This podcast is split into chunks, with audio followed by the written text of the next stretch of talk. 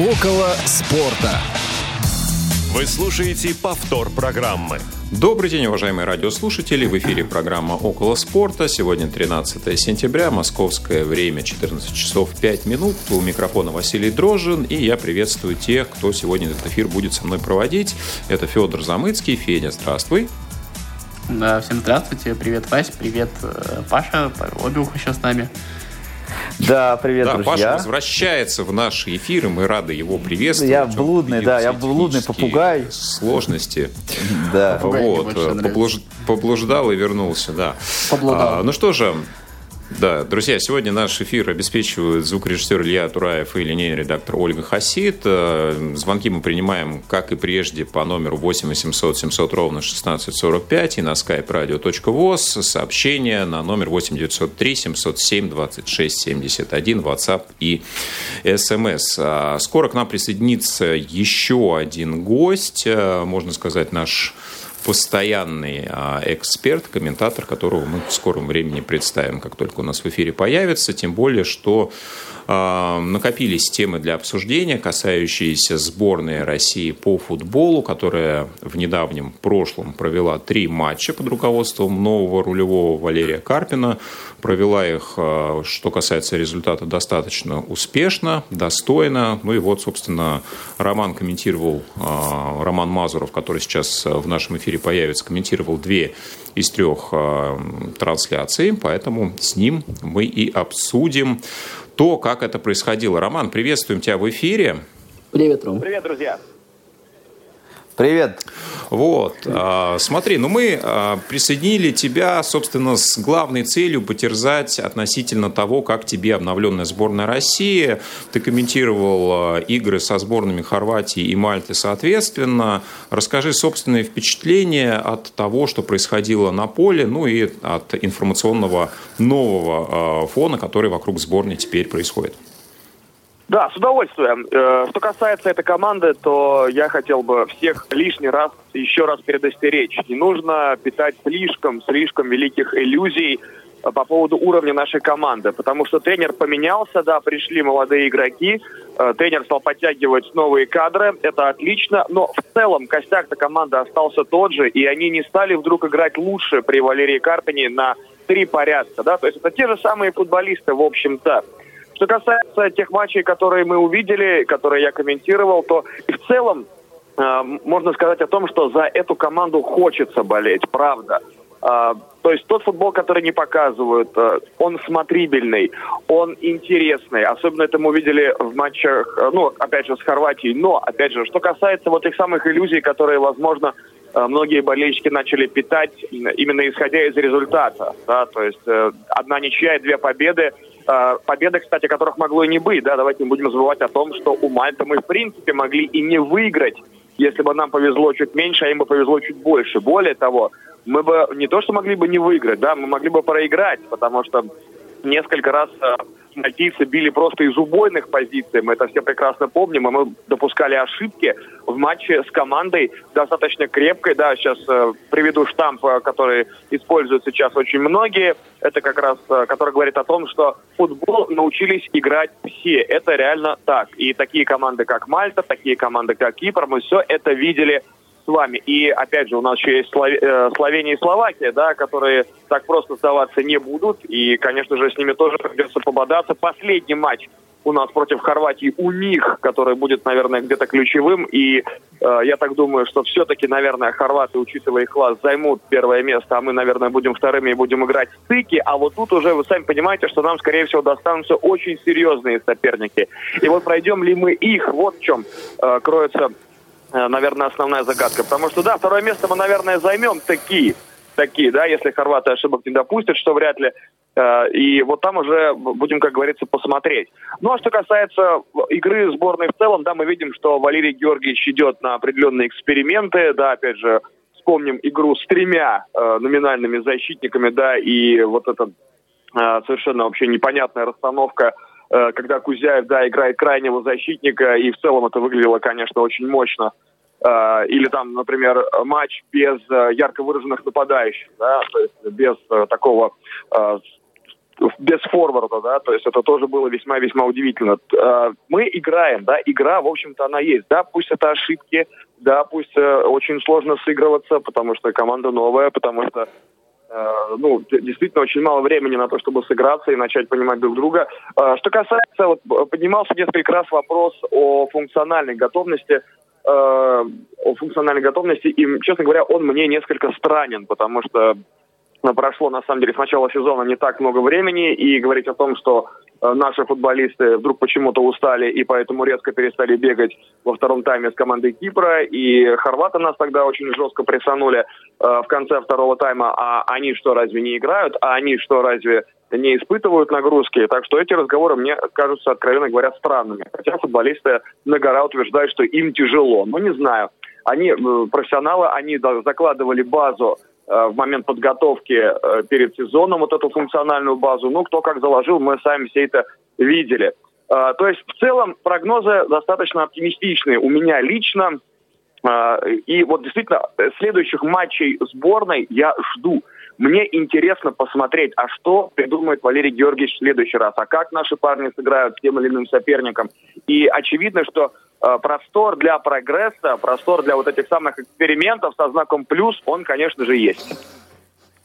Рома, вот скажи, пожалуйста, вот мы с Васей в прошлом эфире как раз говорили об одной из заслуг Карпина, то, что он оставил в сборной Марио Фернандеса, да? Ну вот сейчас вот так случилось, очередная травма, и буквально два часа назад Марио сказал то, что, к сожалению, он больше не сможет играть за сборную России. Вот насколько это вот в тех перспективах, которые вот ты сейчас описывал, о которых мы вместе говорим, насколько это существенно, насколько это повлияет, и насколько вообще нынешний, вот в своем нынешнем состоянии Марио Фернандес э, важный футболист для сборной России? Может быть, э, какие какие вообще есть способы его, на твой взгляд, как-то заменить, каким образом это можно, ну, как бы преодолеть все-таки эту потерю? Ага, я считаю, что потеря Марио Фернандеса – это огромная потеря для сборной России, конечно же, для моего любимого ЦСКА. Насколько, потому что, насколько я помню, Марио и со «Спартаком» не сыграет, к сожалению, к большому. А, так, э, что касается ну, за ЦСКА он когда-то сыграет, а за сборную, я так понимаю, он больше играть не будет. Все, это уже а, Это печаль. Это печаль, с одной стороны, потому что опыт Марио Фернандеса, его мастерство, давайте признаем, что на текущий момент Марио Фернандес в форме, это сильнейший правый защитник э, в России. Э, другого такого нет. И можно э, с этим спорить или нет, но это факт. Это факт. И потеря такого опытного футболиста, такого двужильного, такого техничного, который э, бьется всегда. Вот что касается Марио Фернандеса, он не только по своим техническим характеристикам один из крутейших, он еще и он еще и характер свой показывает на поле. То есть а, он как раз бьется от первой до последней секунды, и таким образом он э, старается и партнера подстегнуть на это. А, поэтому, конечно, потеря вот такого теневого лидера, как Марио Фернандес, я считаю, это очень-очень существенно. Потому что, ну, ребят, э, давайте э, скажем, да, кто может прийти ему на замену и кто пришел ему на замену. Это пока футболисты не такого высокого уровня и, увы, не обладающие таким опытом. Но, опять же, вот эта освободившаяся вакансия правого защитника, э, я думаю, что нам в дальнейшем, в скором времени откроет новые имена. Ром, мне слушай, кажется, Караваев вот, там уже заигран достаточно уверенно. Да, мне тоже ну, так кажется. Смотри, вот... открывает вакансию левого защитника, ну ладно. Вопрос такой, э, два, точнее, вопроса у меня, интересно твое мнение. А, во-первых, э, как ты думаешь, почему Валерий Георгиевич не э, делал некоторых, ну, очевидных, на взгляд, ну, на наш дилетантский взгляд, решений. Например, в матче с Мальтой он не использовал э, лучшую связку в нападении сейчас у нас в чемпионате. Это э, Жамалединов, Смолов, да, они выходили по отдельности. И второй вопрос тоже по, матч, по матчу с Мальтой. Э, все-таки Мальта очень много косячила в обороне. Очень много, да, и да, сборная России никак не смогла... Они нам, они нам очень помогали. Они нам перестроиться. Очень помогали забить. Да. Да, сборная России никак не смогла перестроиться, да. Вот как думаешь, с чем это связано? Э, перестроиться э, в смысле в матче с Мальтой, да, что мы не забили больше, ты имеешь в виду? Да, ну, например, да, можно было, например, попробовать бить подальше, да, они все время пытаются доносить вот мяч до штрафной, вот не, не, не пробовали пристреливаться издалека, хотя там даже вратарь иногда выходил из штрафной, и можно было вот пробовать э, пристреливаться более дальними ударами, но они даже этого не пытались сделать. Но э, я думаю, что они не пытались этого сделать, потому что была соответствующая тренерская установка, вероятно. вероятно, да, то есть э, я думаю, что этот вопрос можем задавать исключительно футболистам, почему они делали это, а они не делали того, э, и почему э, Карпин не выпустил как раз вот эту самую связку, о которой ты говоришь, а предпочел э, заигрывать их по отдельности, я думаю, что это просто поиск каких-то вариантов. Потому что есть уже это состоявшаяся, да, вот эта связка и многие другие, может быть, такие уже более привычные нам сочетания. Э, я думаю, что это как раз вот был эксперимент, но уже в действии уже в действии, потому что мы видели, что в поле для экспериментов в матчах с такими командами, как э, Кипр и Мальта, вот и как раз оно э, не паханное, да, потому что в матче с Хорватией там уже было, как говорится, не до каких-то поисков вариантов, да, то здесь вполне игра идет, да, мы при три четверти матча мы просто сидели в штрафной у соперника и прессинговали вратаря в вратарской, да, и в результате этот несчастный голкипер вообще, в принципе, э, последнего защитника играл, как мы помним, и помогал разводить э, атаки и помогал преодолевать прессинг. Э, тем, чем, кстати, порой оставлял очень приятное впечатление, да, если бы не вот эти бешеные косяки, которые они творили вместе с защитником на пару, когда он просто по своим воротам лупил то я думаю, что э, не выход вот этих вот игроков, которые э, и в привычных сочетаниях, я думаю, что это как раз был исключительно эксперимент. Он смотрит, как можно играть еще. А, у нас пришло сообщение от э, слушателя, от Юрия, который высказывает скепсис. Э, вот э, Роман озвучил, что сборная, вероятно, займет второе место, но вот Юрий пишет, что почему Роман считает, что нынешняя сборная России сильнее Словении и Словакии, не факт, что эти сборные обыграем. Вот такой вот комментарий. Не очень ну, оптимистичный. А я согласен. А я согласен. Я еще раз говорю, ребят, не надо питать иллюзий что с приходом нового тренера, пусть и такого крутого, пусть и такого харизматичного, как Валерий Карпин, в одночасье сделает из э, Александра э, из Соболева, я не знаю, там, Лионеля Месси или Криштиану Роналду. Не будет этого никогда. То есть мы должны прекрасно понимать, что наши футболисты в целом это игроки очень среднего уровня по европейским меркам, очень среднего и где-то даже ниже среднего. Это факт, друзья. Просто смиритесь с этим как с данностью. И вот как раз и здесь интерес состоит в том, как Валерий Карпин сможет э, э, реализовать полностью тот, тот потенциал тех игроков, которые у него есть, и в какой они форме будут. А то, что я сказал, что мы займем второе место, это, это при самых удачных раскладах мы займем второе место, ребят. Потому что, знаете как, э, мы говорим обычно, что необходимо надеяться на лучшее, но готовиться к худшему, да, и зная, опять же, умение наших ребят создавать себе проблемы как раз в матчах с такими командами, как Словакия и Словения, а потом пытаться их титанически преодолеть, и, к сожалению, далеко не всегда успешно, то я говорю, что второе место для нас в этой группе, это будет прям хорошо. Но, опять же, второе место это стыки, а там, сами понимаете, кто нам может достаться. Поэтому, ребят, я э, согласен с Юрием, что не надо бить барабаны, не надо кричать, что вот сейчас Карпин пришел, он нам все сделает, не сделает.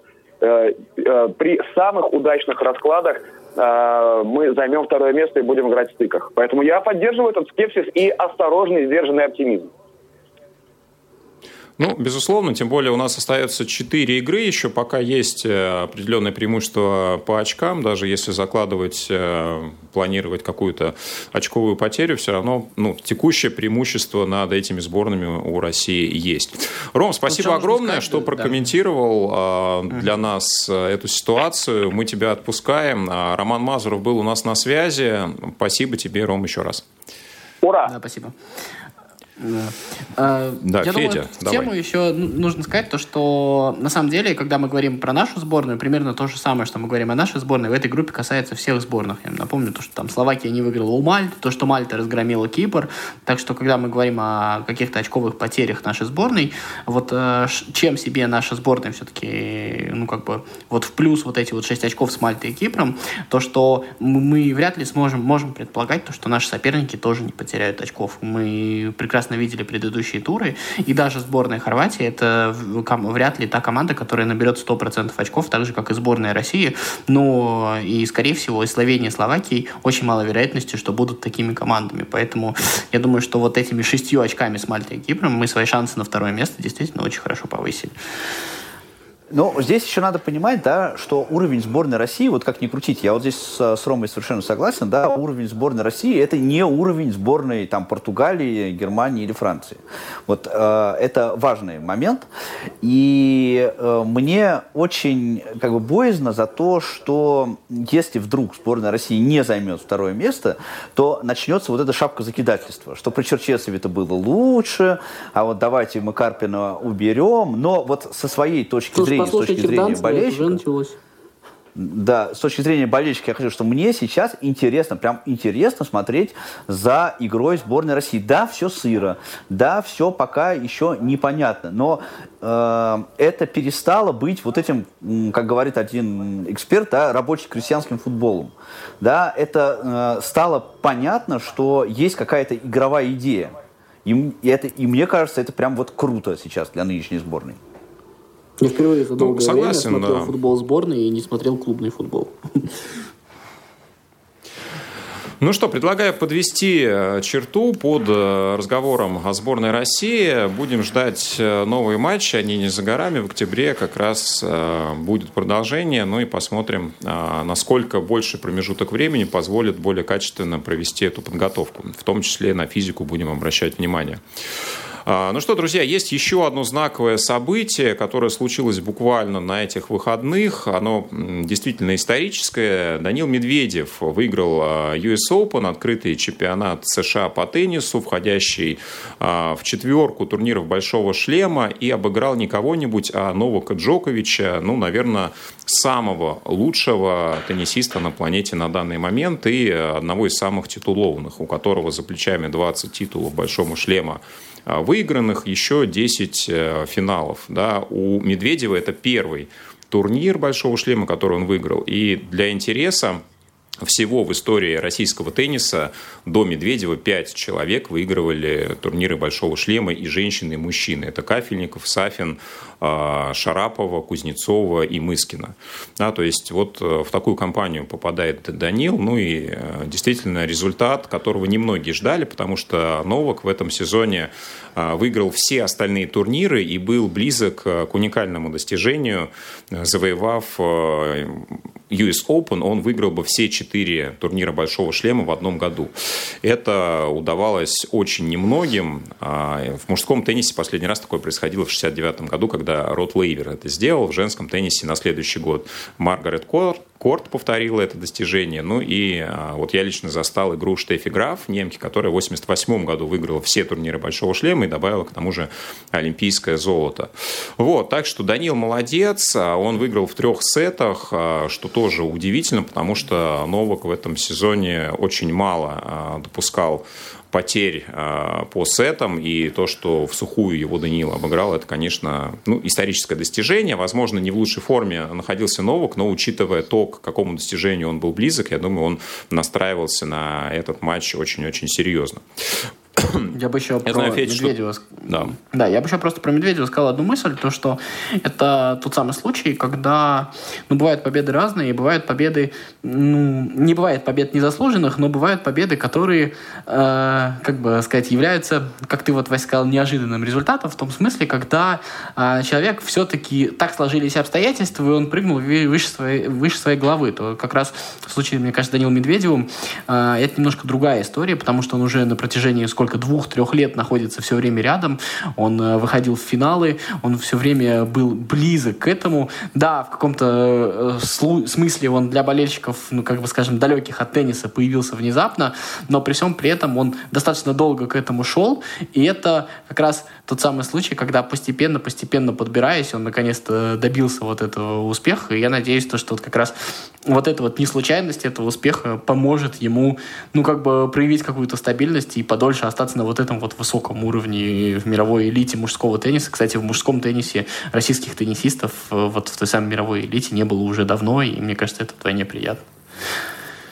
Ну, сейчас ребята подтягиваются, да, кроме Медведева, там и тот же Еще Рублев, Рублев да. Э, Хачанов, Карацев. Карацев, они все сейчас достаточно достойно смотрятся и, в общем-то, близки к первой десятке, к первой двадцатке, но а, вот если мы берем достижение топ-уровня, то ну вот на моей памяти вот подобный финал с неожиданным исходом был, когда Сафин тоже на US Open обыграл Пита Сампроса. Это было, вот, наверное, лет, ну не 20, но где-то лет 18 назад.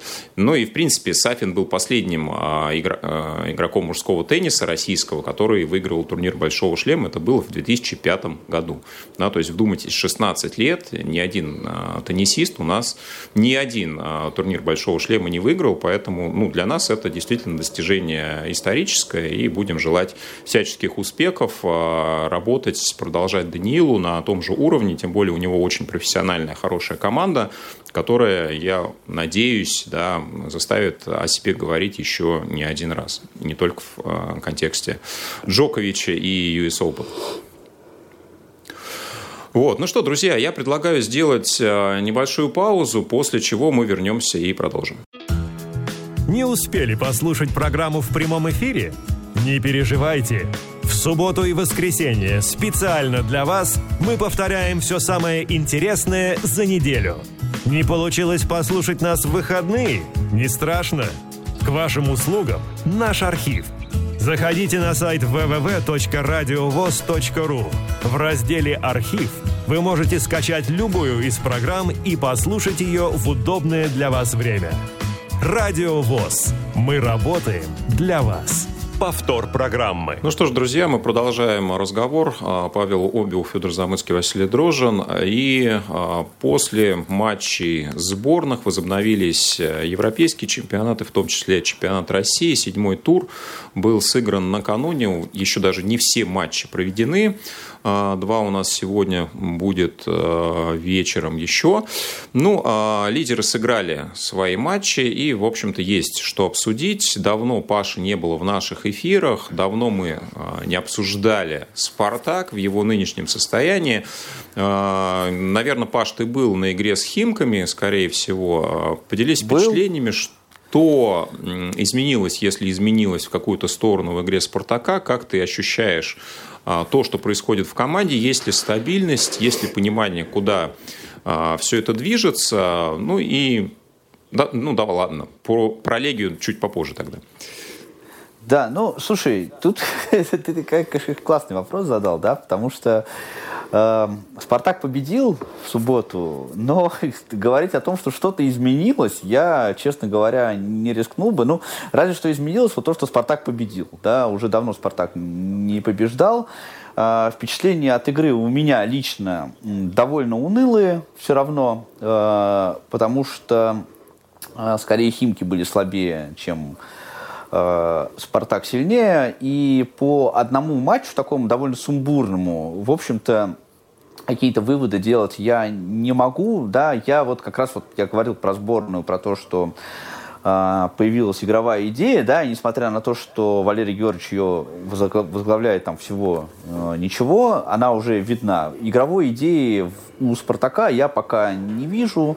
Э, конечно, за счет того, что футболисты, ну, неплохие, да, а, Промис вот вышел в, в старте, э, и за счет вот класса и э, какого-то вот каких-то какого-то своего мастерства, да, они забили три гола, но так, чтобы Э, вот была какая-то прям вот э, тенденция на улучшение, я этого сказать не могу. Э, я давно, честно говоря, не ходил на стадион, но вот за исключением матчей сборной России, вот я съездил в Казань летом, и после этого как-то вот меня так закрутило в августе, что я на стадион не попал, позавчера вот сходил и обнаружил, что на фанатском секторе у нас стало очень много Э, зарядов про, э, значит, э, некую женщину, там вспоминают все время, не, не очень цензурно, и поддерживают, фанатское движение поддерживает Руи Витория. Вот это с точки зрения отношения болельщиков. Пока еще до сих пор только 3000 могут попасть на стадион, в отличие от «Динамо», на который на матче этого футбольного клуба могут попасть 7 тысяч. Э, в общем, пока здравого смысла во всей этой ситуации не очень много, как, собственно, и в «Спартаке» в целом. Еще так ты интересно так сказал, Вася, что лидеры сыграли, да, что ты, Паша, думаешь про «Спартак»? «Спартак», Вася, на шестом месте. Это а, прости, надо было сказать, сыграли лидеры и «Спартак». Я вот «Спартак», это, да, это да, забыл да, добавить. Да, да, да.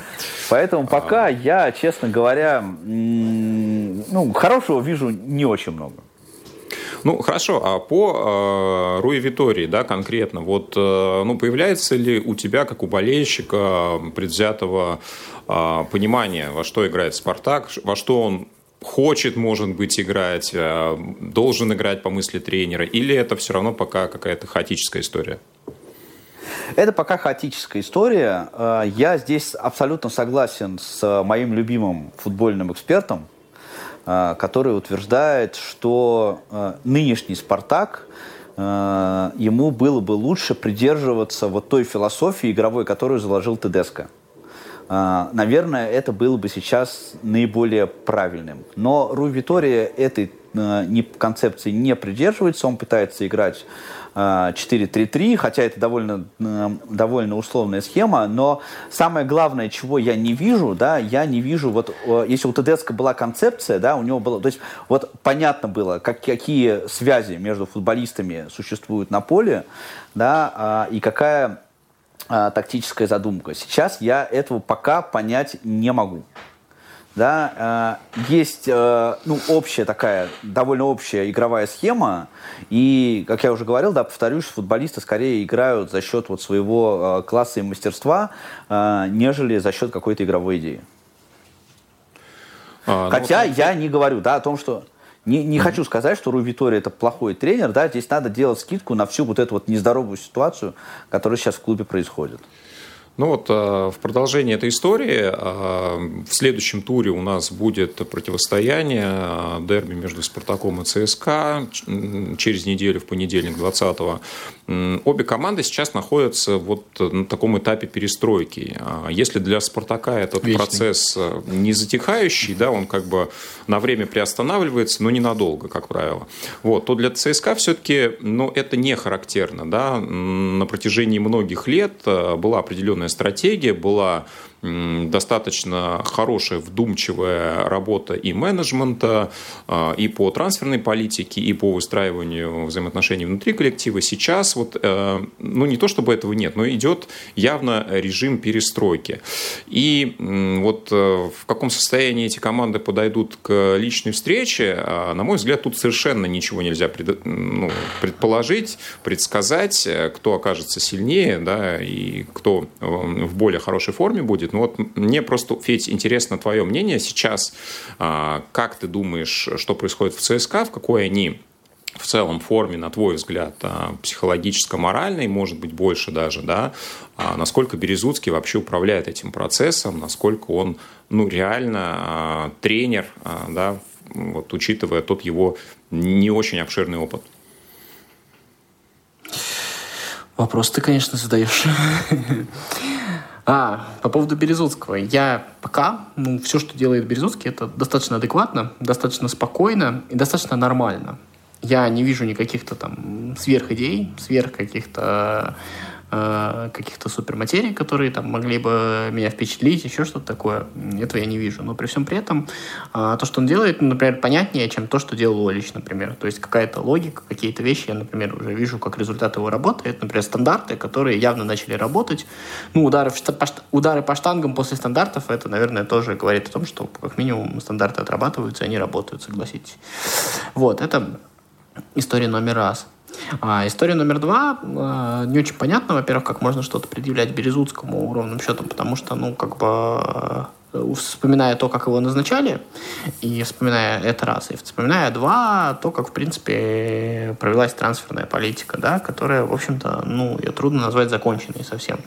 А, поэтому вот в силу вот всех вот этих вот обстоятельств, ну, как бы сейчас вот после этого тура, как бы ничья с Арсеналом многим воспринимается как какая-то неудача, как еще что-то. Я вот, честно говоря, вот этой вот всей истории не разделяю, ровно счетом потому, что я не понимаю, с чего бы это вдруг, а, ничья на выезде с тульским арсеналом для нынешнего ЦСКА должна быть чем-то необычным. Ну, то есть э, сегодняшний ЦСКА, реально надо это признать, стал, условно, клубом э, из верхней части среднячков, для которого совершенно нормально на выезде с другим среднячком. Может быть, даже чуть пониже классом сыграть ничего. Это абсолютно нормальная история, поэтому а, я в этом никакой катастрофы не вижу.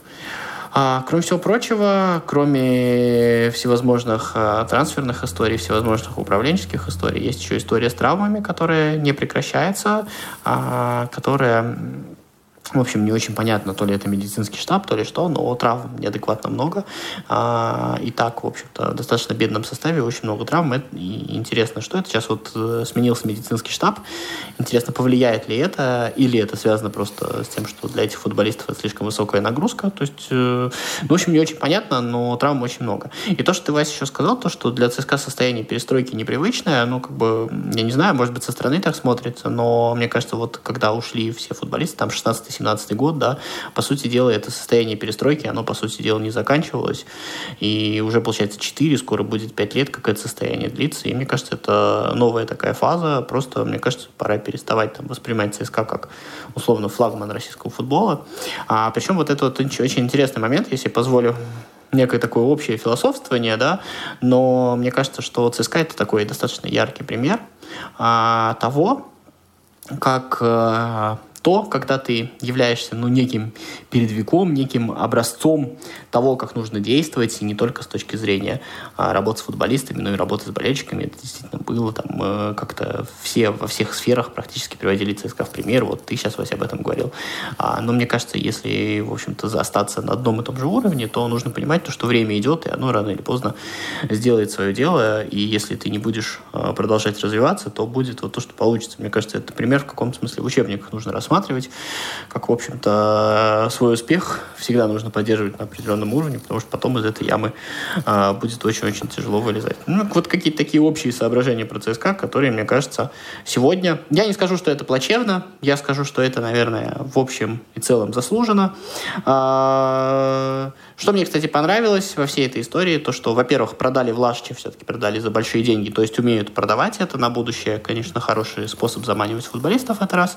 И второе, то, что мне понравилось, я так понял, что там вот с Кастильехо пытались развести ну, как вот они объяснили, типа, клуб из России сразу цену подняли в последний момент на полтора миллиона, именно цену зарплаты, там нужно было еще миллион отдать какому-то левому агентству. И то, что на это не повелись, да, может быть, мы потеряем в результатах, но мы не будем позиционировать себя клубом, который может вывалить мешок денег, и который вот так вот можно развести. Вот это вот мне понравилось, то, что, то, что на это не пошли. Мне кажется, в долгу это правильные шаги. Но, опять же, если не совершать каких-то трансферов, э, не усиливать команду, то даже э, с, с такими достаточно как бы репутационно правильными шагами далеко не уедешь. Поэтому будем смотреть. А, но пока вот такие вот соображения. ЦСКА сегодня середнячок такого высшего порядка и каких-то других перспектив я, если честно, не вижу. Неважно, кто Березутский или не Березутский. Это просто, мне кажется, на данный момент факт. Ну вот я хотел бы пару слов сказать э, про два клуба, которые, как мне кажется, сейчас э, идут примерно по схожему пути, да, хотя вот в эту точку попали, наверное, совершенно раз, разными историями. Это «Динамо» и «Локомотив».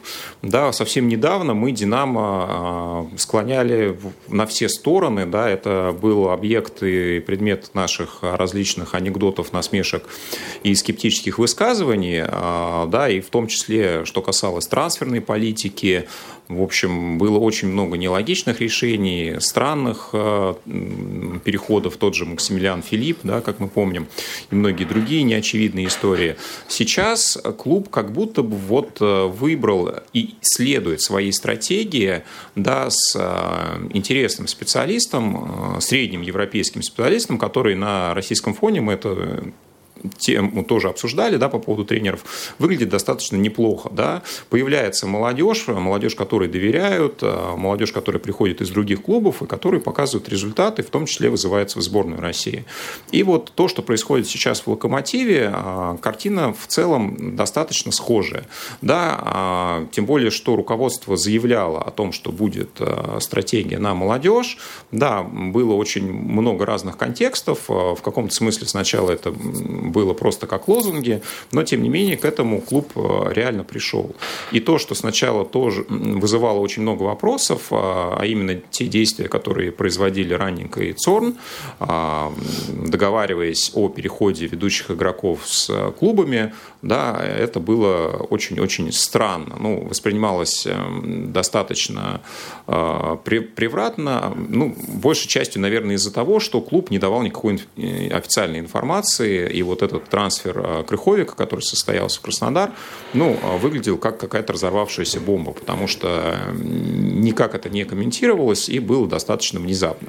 Но те шаги, которые последовали за этим, да, какую-то картину уже в целом выстроили, сложили, и теперь, по крайней мере, понятно, а, чего, собственно, менеджмент а, хотел. А, Локомотив, получается, за этот сезон обновился достаточно сильно, ушли игроки основы достаточно возрастные, кто-то закончил карьеру, кто-то перешел в другие клубы, и сейчас фактически в составе всего 5 человек, которые 30 плюс. При этом у кого-то заканчивается контракт в этом году, остальные это либо там 25, либо еще а, меньшего возраста собственно, игроки. И те, кто пришли а, вот в последнее трансферное окно, а, они все получили возможность выйти на поле в игре с крыльями Советов, которая была в субботу. Я на этом матче также присутствовал. Ну и, честно говоря, интересно то, что кроме вот всех этих новичков, да, Марадишвили, Тина Анжарин, Жирана Керк, да, Бека-Бека, который чуть ранее перешел, Николич находит возможность э, предоставлять шанс, в том числе и той молодежи, которая э, себя хорошо показывает, э, выходя из академии, играя за вторую команду «Локомотива». Тот самый Максим Петров, который в товарищеском матче с ЦСКА себя хорошо проявил, получил шанс и с крыльями Советов.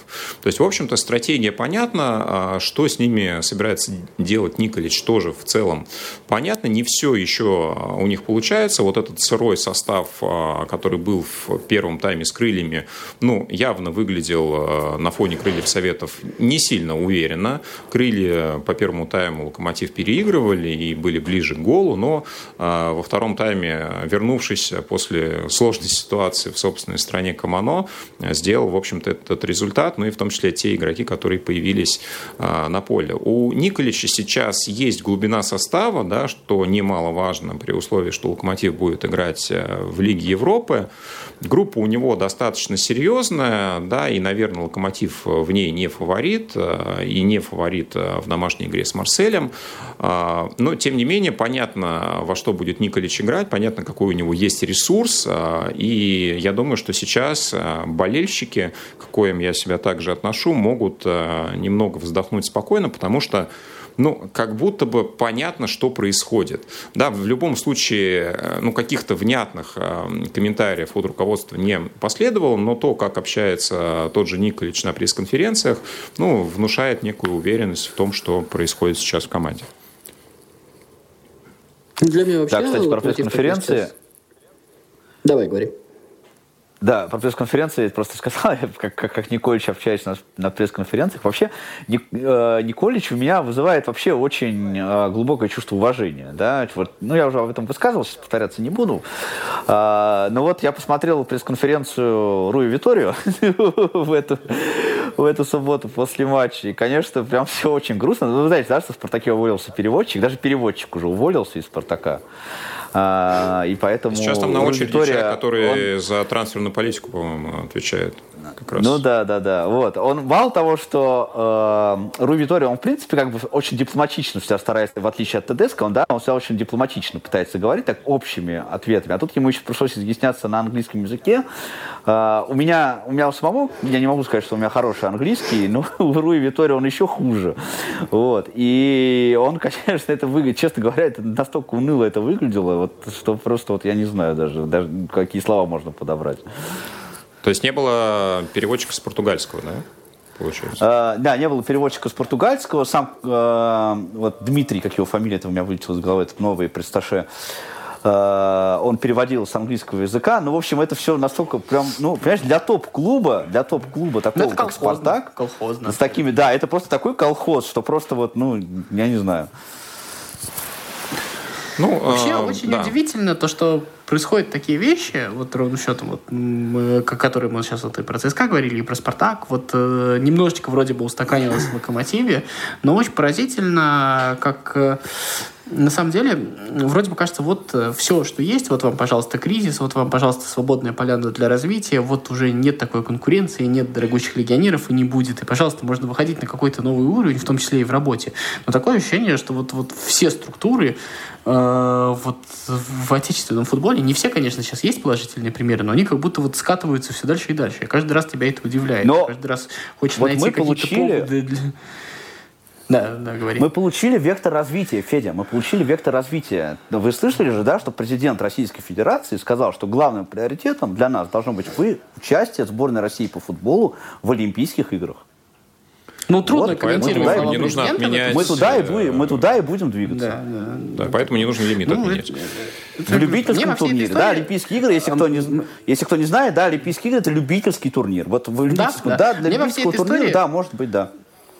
Очень жалко Александра Дюкова. Ну, то есть, это человек, который, ну, вот сейчас, вот то, что происходит в последнее время в Российском футбольном союзе, мне очень нравится. Начиная там с истории с возобновлением чемпионата России и вот до всей нынешней истории. И просто, когда вот так вот, а, то есть, ты видишь то, что есть люди, которые хотят что-то переделать, ты видишь, что есть люди, у которых есть способности что-то сделать, да, то есть, ты видишь, что есть люди, которые способны создать команду, ты видишь, что, в принципе, другие достаточно адекватные люди готовы с ними сотрудничать. И во всей этой, этой истории вот так вот на всех уровнях и на уровне уровне а, переводчиков в «Спартаке» и на уровне, простите, президента Российской Федерации вот так вот вставляются палки в колеса вот, вот развитию всей вот этой вот истории. Это очень-очень сильно грустно. И, если честно, я вот после всей этой истории с Олимпийскими играми, ну, мне, если честно, вот я просто взял, выключил телевизор, и я больше ни один матч не смотрел. Ну, просто у меня не хватает силы, если честно. Потому что я не понимаю, зачем смотреть вообще вот это вот. Я не понимаю.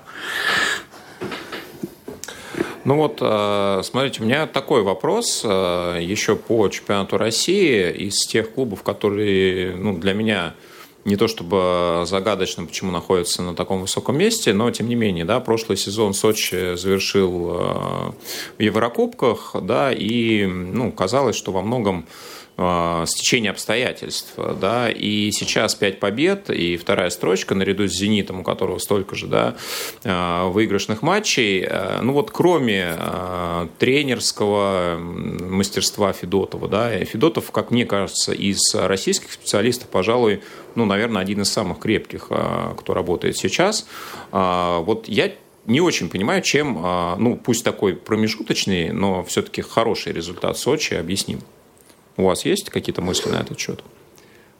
Слушай, а мне очень трудно объяснить хороший результат Сочи, потому что, если честно, а, даже если Сочи там станет чемпионом России, мне очень тяжело воспринимать Сочи как какую-то такую действительно футбольную единицу. Но это очень грустно говорит о чемпионате России, что, что где-то там на окраине земли э, может собраться какая-то группа людей и выиграть чемпионат России, и вот идти наравне с «Зенитом». Это плохо говорит об остальных командах, но вот это вот э, футбольное недоразумение, вот это вот образование, которое там появилось, я не знаю, а, просто вот вы видели что-нибудь...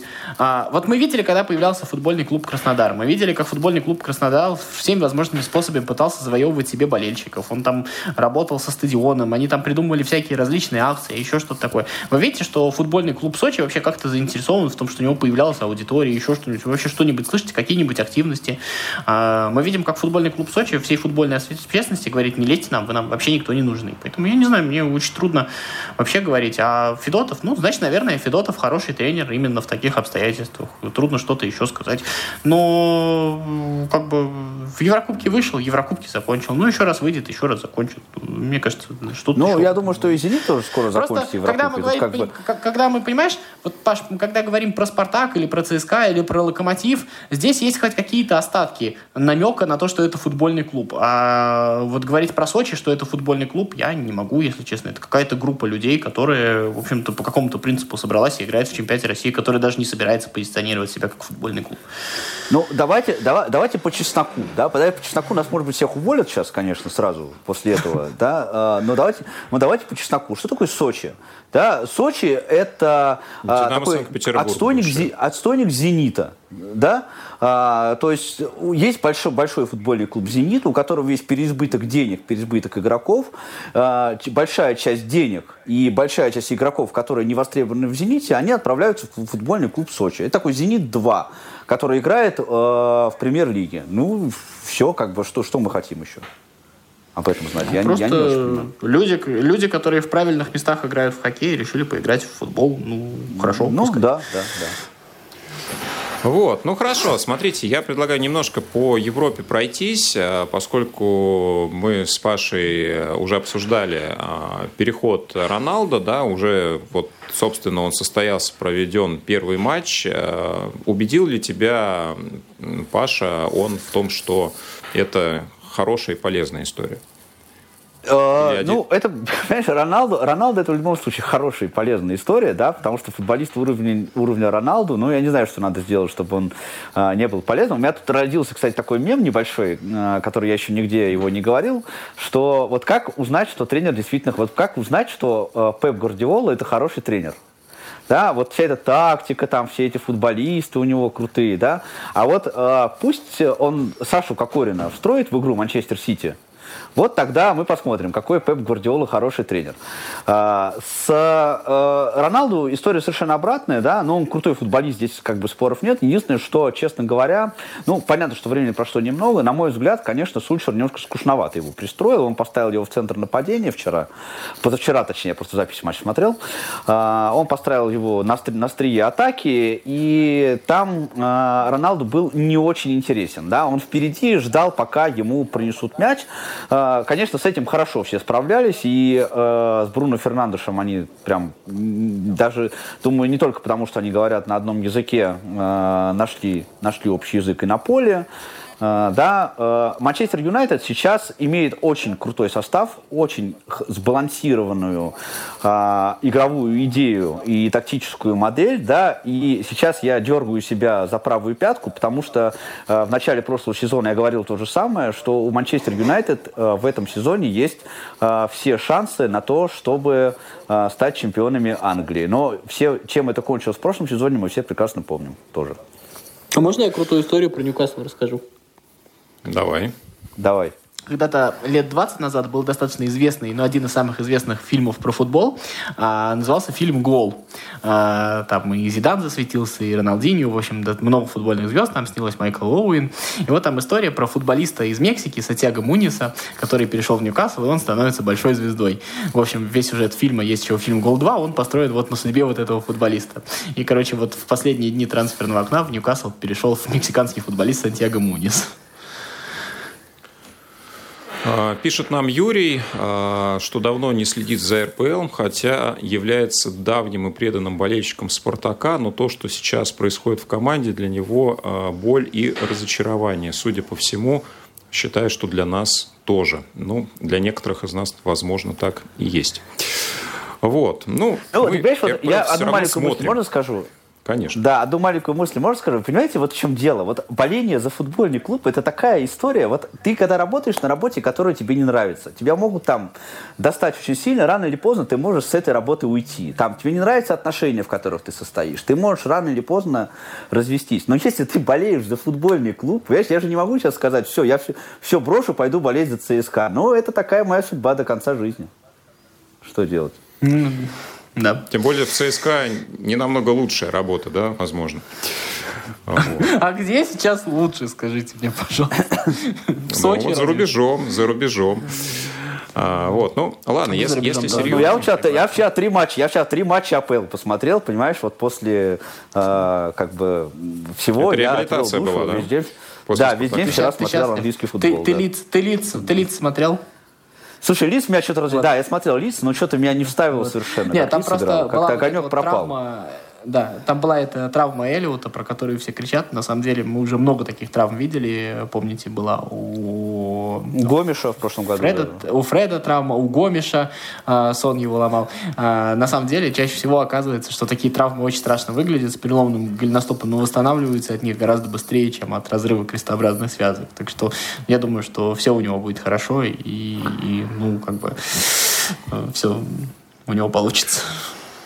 Ну, да, желаем здоровья. Друзья, я предлагаю просто к анонсам перейти и сразу же немного поговорим про то, что будет происходить в Еврокубках. А, напомню, что сегодня, 13 сентября, завершается седьмой тур чемпионата России. В 18.30 Рубин принимает Урал а в 19.30 немного поблекшее, но все-таки южное дерби между Ростовом и Краснодаром. А завтра, 14 сентября, а, в 22 часа играют Челси и Зенит. А, Зенит, насколько я понимаю, может все-таки своих бразильцев на Стэнфорд-Бридж привести. Ну, кратко, как вы думаете, как-то этот матч закончится? Есть ли хотя бы на ничью шанс 2-0 э, в пользу Челси. Здесь, честно, я даже не думаю об этом. Как то закончится. Да. Скорее всего, Челси победит. Если бы ты не спросил, я бы не думал об этом, честно. Хорошо. Я, я э, даже смотреть не собираюсь, честно говоря, просто не хочу на это даже время терять. Ну, параллельно есть еще один выбор. В 22 часа также играет Барселона и Бавария. Вот здесь я думаю, что можно посмотреть. Вот это да, вот это да. Честно говоря, не, ну, не знаю, я думаю, что у Баварии все-таки побольше шансов, хоть они и в гостях играют. Так, а, среда, 15 сентября, 17.30, супер матч, а, Спартак-Легия. Паш, как ты думаешь? Что нам ждать от лиги? А, я, к сожалению, вот это привет большой тому, про что сейчас Федя все, все про это говорил, про нас российский футбол. 17.30 начало матча. Я буду в это время находиться на совещании в Министерстве труда радостно. И на игру никак не попадаю, к сожалению. Вот я не понимаю, ну, почему нельзя хотя бы было хотя бы 7 часов поставить это игру. История, вот, но... Это история с часовыми. Ну, я осторожно поясами. буду надеяться, осторожно буду... Лиги сейчас на 15 месте идет в чемпионате Польши, тоже у них там не фонтан все. Да? То есть есть шанс а, определенный. Да, я все-таки, э, как, как, э, да, э, надеюсь на лучшее, готов к худшему. То есть «Спартак» не проиграет? Да, я надеюсь, что Спартак да, понимаешь, не Вась, э, проблема-то в том, то, что уже настолько при, у нас вот эта вот выученная беспомощность, и мне кажется, это же выученная беспомощность в Еврокубках появляется у наших футболистов, которые э, такое ощущение, как будто вот уже находятся под, этой, под этим давлением вот этой вот огромной серии российских поражений в Европе, что э, там еще есть какие-то Знаешь, такие проблемы, я... которые за пределами вообще футбола, тактики, еще чего-то. И, э, я вчера ну, смотрел игру Лестера, я точно знаю, кому Спартак проиграет. Да, и вот ну элементарная борзота, мы это, мы это видели с Мальтой, да, элементарная борзота может, в принципе, все быстро закончить в таких играх. А, ладно, давайте быстренько перечислим, кто еще играет а, в Лиге чемпионов в этот день в 22 часа. А, Ливерпуль принимает Милан, Интер играет с Реалом, интересно посмотреть. 16 сентября в четверг 19.45 Локомотив принимает Марсель. 19 числа в воскресенье очень много интересных матчей. 18.30 в Англии Тоттенхэм Челси. 19 э, супер матч Сочи-Динамо. 21.45 в Италии Ювентус принимает Милан. В это же время французское противостояние ПСЖ и Лион. И в 22 часа играют лидеры э, чемпионата Испании Валенсия с Черышевым, который в составе играет, выглядит достаточно неплохо, принимает мадридский Реал. Ну что, вот такие у нас матчи. Друзья, потихоньку будем, наверное, завершать. А, спасибо вам, спасибо тем, кто слушали нас сегодня, комментировали. Ну и в следующий раз услышимся, поговорим. Возможно, будет интересный гость. Ну, посмотрим. Следите за анонсами. Спасибо. До новых встреч. Всем пока-пока. Около спорта.